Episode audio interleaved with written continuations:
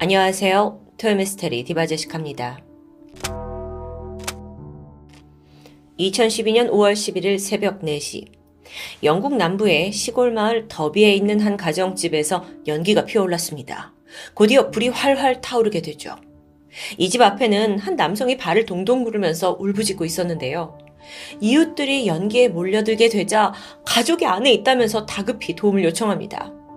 곧 소방차가 도착을 했고 대원들이 현장에 진입해요. 하지만 이 집이 이미 완전히 검게 타버린 상태였죠.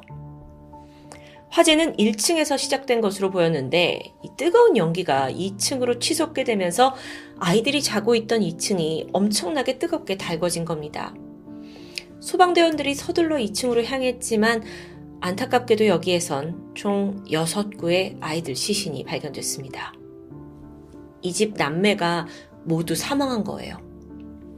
그 피해자는 열세 살 드웨인, 열 살 제이드, 아홉 살 존, 일곱 살 잭, 여섯 살 제스, 다섯 살 제이든까지 다 너무 어린 아이들입니다.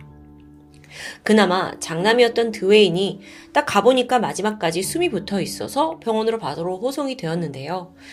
그는 결국 이틀 후에 세상을 떠나고 말았습니다.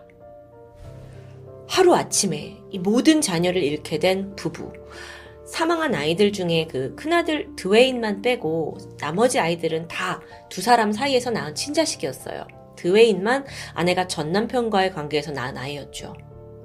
아니 한 명도 아니고 여섯 명의 자식입니다. 모두를 잃은 이 슬픔은 정말 세상에 살 이유조차 없어지는 그런 큰 고통이겠죠. 이 비극적인 사연은 영국 전역에 금세 퍼져나가게 되는데요. 사고가 나고 오 일이 지난 십육 일, 필포트 부부는 공식적으로 석상에 나섰습니다. 이 사고 이후 부부를 도와주고 위로해준 모든 사람에게 진심으로 감사하다라는 인사를 전하게 되죠. 또한 마지막까지 병원에서 사투를 벌이다가 끝내 사망한 그 드웨인의 장기를 기증하겠다라면서 어, 이 부부는 눈물을 흘렸습니다. 정말 이들을 향한 위로와 격려가 쏟아졌어요. 또한 적지 않은 금액의 기부금도 들어왔죠.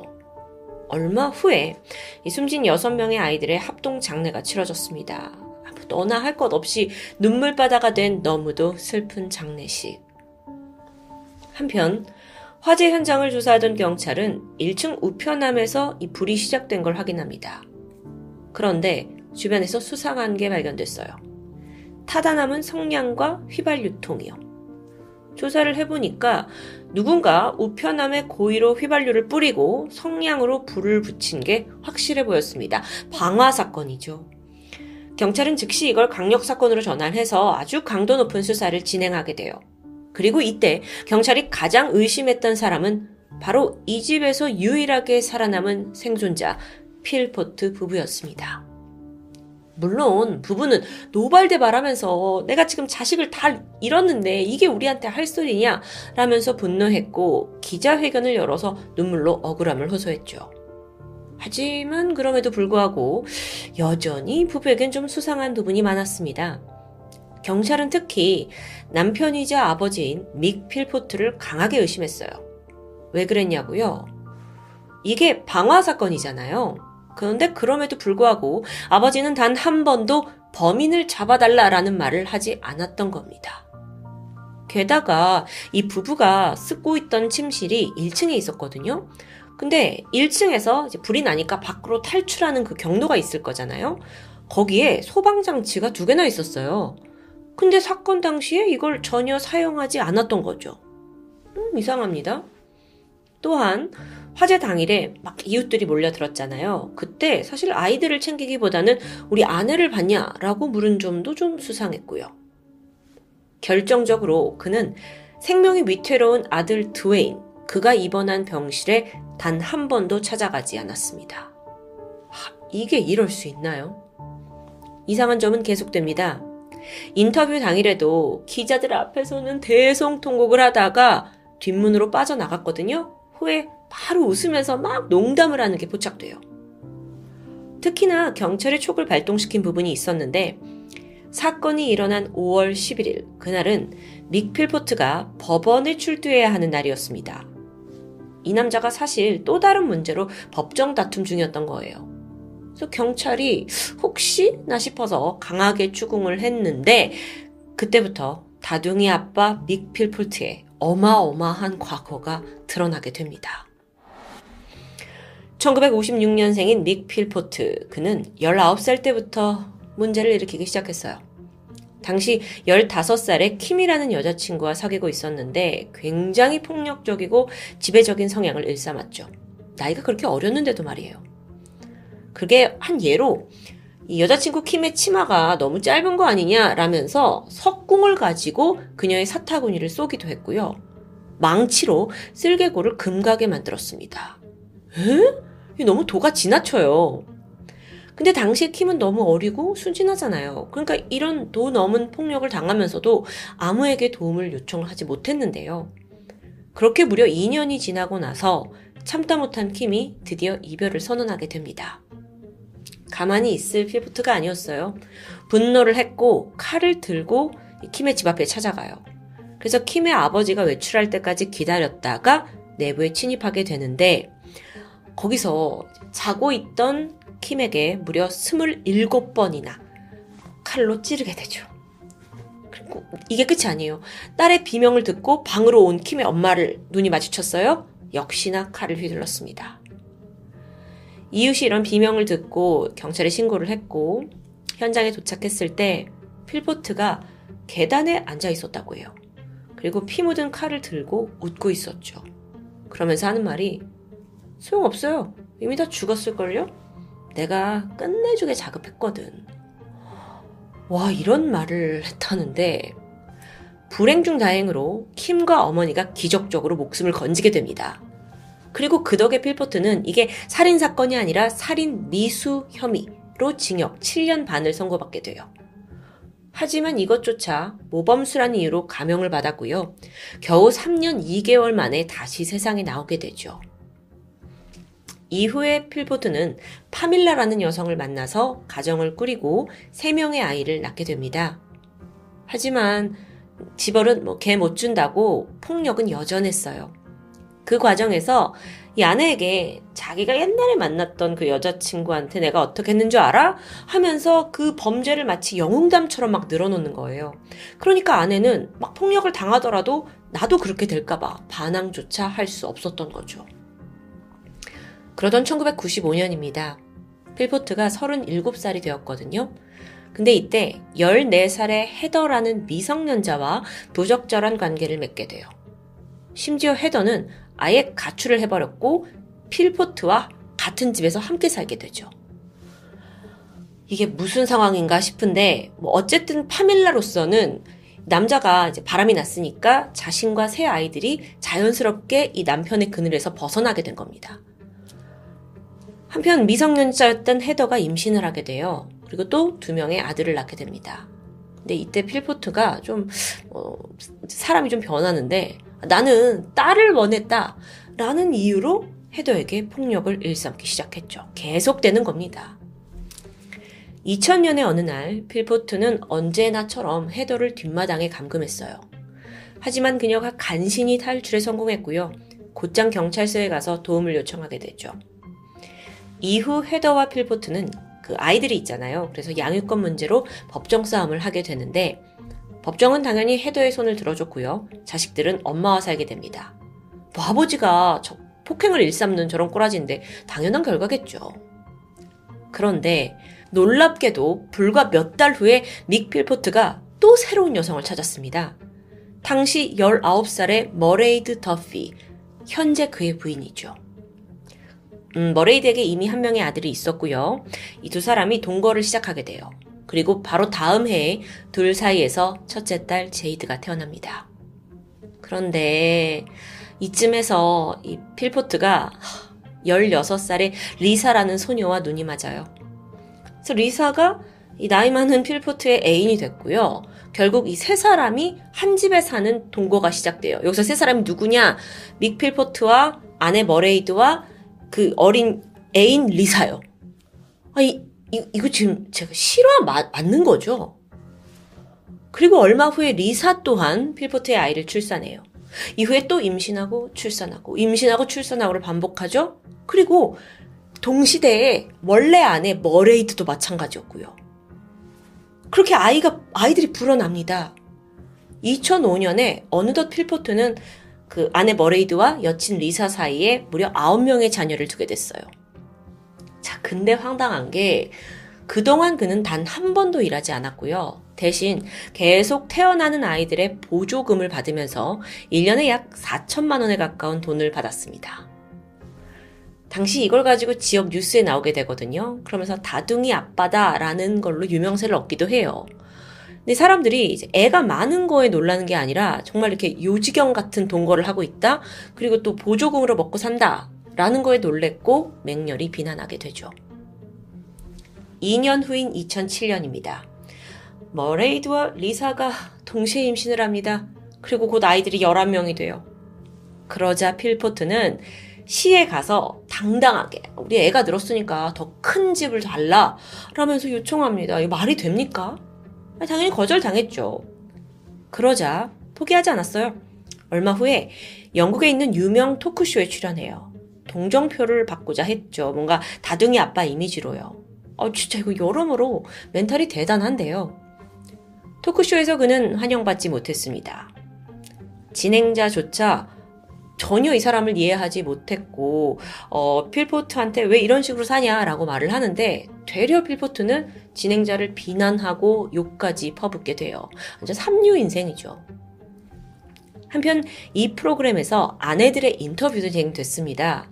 그래서 진행자가 먼저 그 아내 머레이드한테 이 남편의 애인과 함께 사는 게 정말 괜찮냐? 라고 묻게 되는데 그녀가 이렇게 대답해요. 뭐 몰래 바람 피우는 건 아니니까 괜찮아요. 이분도 뭔가 남편한테 너무 오랫동안 세뇌당한 거 아닐까요? 믹 필포트, 그는 이 토크쇼로는 성에 차지 않았던 것 같습니다. 그래서 영국의 아주 유명한 방송인 앤 위더콤이 만들고 있는 다큐멘터리에 자발적으로 출연해요. 그러면서 이 다큐에서 나는 머레이드, 리사와 번갈아가면서 관계를 맺는다며 아주 자랑스러워했죠. 그런데 이때 이 필포트의 집이 공개됐거든요. 그때 꽤 비싼 차에 또 마당에는 수영장까지 있었어요. 한 직업도 없고 정부 보조금으로 살아가는 주제에 아주 여유로운 생활을 하고 있던 거죠. 그래서 이 앤이라는 진행자가 막 필포트한테 당신 일을 해야 되는 거 아니냐라고 꾸짖습니다. 근데 이 사람이 아니네 정부에서 돈을 주는데 왜 일을 해야 돼? 라면서 오히려 앤을 멍청하다고 비웃고 있었죠. 와, 아, 이, 이쯤 되니까 이거 같이 살고 있는 부인들도 문제인 것 같아요. 세월이 흐릅니다. 이천십이 년 이월이에요. 이 아주 견고해 보이던 믹 필포트 왕국에 마침내 균열이 생기기 시작했죠. 두 번째 아내 리사가 필포트의 계속되는 폭력과 이 막장 같은 삶에 지쳐버린 겁니다. 그리고 결국 자기가 낳은 아이들 다섯 명을 데리고 수영장 좀 다녀올게요 라고 거짓말을 한 뒤에 집을 도망쳐버려요. 이 사실을 알게 된 필포트는 길길이 날뛰었죠. 그리고 아이들을 다시 집으로 데려오기 위해서 안간힘을 씁니다. 그 자녀들을 너무 사랑해서 그런 게 아니고요. 애가 많을수록 정부 보조금이 더 많이 나오기 때문이죠. 애들이 떠나면 다섯 명만큼의 보조금이 줄어드니까 분노했던 거고요. 급기야는 리사를 고발해요. 이 엄마가 정신 상태가 불안정하다라는 이유를 들어서 양육권은 자기가 가져야 한다라는 주장입니다. 자, 여러분, 다시 사건으로 돌아와서 그 화재 당일에 필포트가 법정에 가야 했다고 했었잖아요. 그건 바로 이날 리사와의 가정법원 심리가 열리는 그날이었기 때문입니다. 그런데 공교롭게도 그날 새벽에 여섯 명의 아이들을 모두 잃게 돼요. 이게 과연 우연이었을까라는 생각이 들었던 거죠. 사건이 벌어지고 삼 주 후인 오월 이십팔 일, 경찰은 믹 필포트와 아내 머레이드를 방화 그리고 아동살인 혐의로 체포합니다. 경찰은 특히나 이 모든 게 남편 믹 필포트가 꾸민 일이라고 발표했어요. 그리고 이미 그들이 가지고 있는 증거로 자신만만해했죠. 경찰이 도대체 어떤 증거를 손에 얻었냐? 사실 증거를 찾기가 굉장히 힘들었어요. 하지만 믹 필포트는 의심이 됐죠. 그래서 경찰이 이들 부부 몰래 도청장치를 설치했다고 합니다.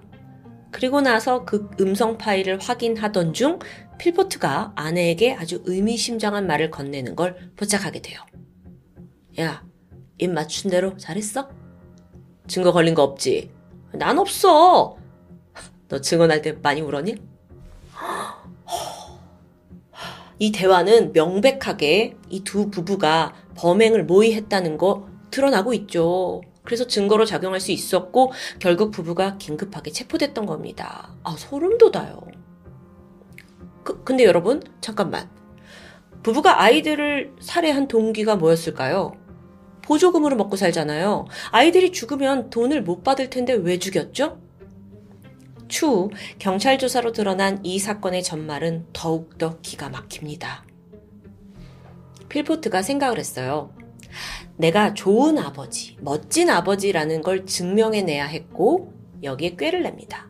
그게 뭐냐면 일부러 집에 불을 낸 후에 여섯 명의 아이들을 극적으로 모두 구해내는 영웅을 만들어보자는 것이었죠.